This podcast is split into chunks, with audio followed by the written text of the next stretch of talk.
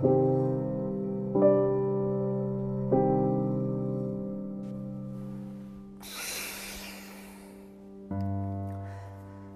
am I doing this at 3 in the fucking morning? I'm an idiot. Who am I? That's a terrible question. It's an essay that one has to write a thousand times to prove their worth to the next new connection. You, dear listener, are not exempt from inflicting this mental jungle gym upon others.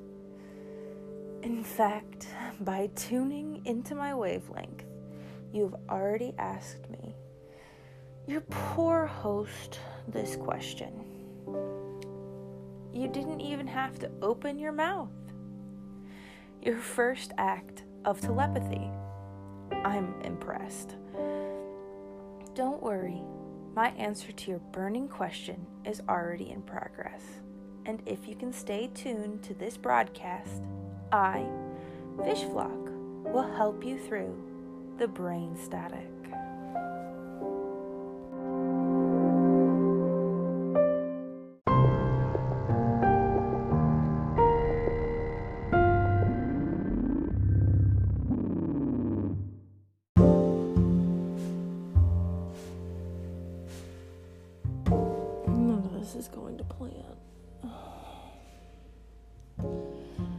Beautiful fledgling. Welcome to the chaos that is my mind. This is difficult for me to describe, but you did ask me a question when you picked up your phone and pressed play on this podcast. So, who am I? To give you a basic answer, I'm Fishflock. Obviously, that's a moniker, but I'll explain why I chose to use one later. I am a 20 year old female, a college student, an Aquarius with a Taurus rising sign, and a born again Christian. If you just got a clear picture in your head of who or what I look like, then you have effectively used schemas to stereotype my entire existence. And at this point, you have the right to decide whether you want to stay or go.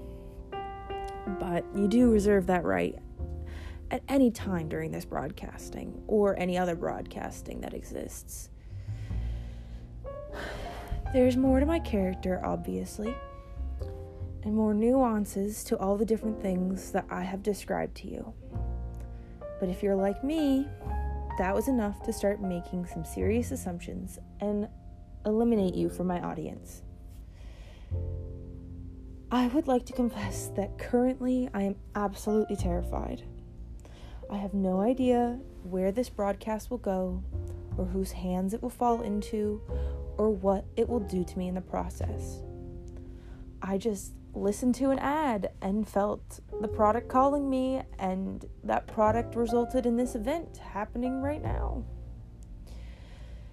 Thus, Anchor, the app that I'm using, is to produce my podcast, is the catalyst of me becoming an internet personality. So that brings us back to the use of a moniker and why I chose Fishflock. I, as a member of the first heat of Gen Z, have never lived a memorable moment without the modern hypersocial technology. My first computer was one my parents fished off the side of the road when I was three. I had my first cell phone when I was nine years old, and my first smartphone when I was 11. All of my education had some kind of online discussion board component through the use of Blackboard and now Canvas. Thank God Blackboard sucks. And all my high school drama almost completely revolved around texting, Instagram, and Snapchat. Heck, one of my exes was a streamer. So, armed with this knowledge that social internet tools are a fact of life for my existence, how am I supposed to navigate it? This is where the idea of branding comes in. as everyone posts their lives online, they have a public face and a public name. And whatever you like or post is part of your brand and your mark on the little corner of the massive conscious of the human race. It's what everyday people will call their aesthetic. And it is who you are to everyone else. It's what high school kids will call their look. So, this ultimately makes the internet a game of associations. So, when you're on the internet, everything is a categorical points game, and you can either be associated with the good or the bad. This is how you get horror stories of one person saying one small thing and then being completely destroyed for the rest of their lives.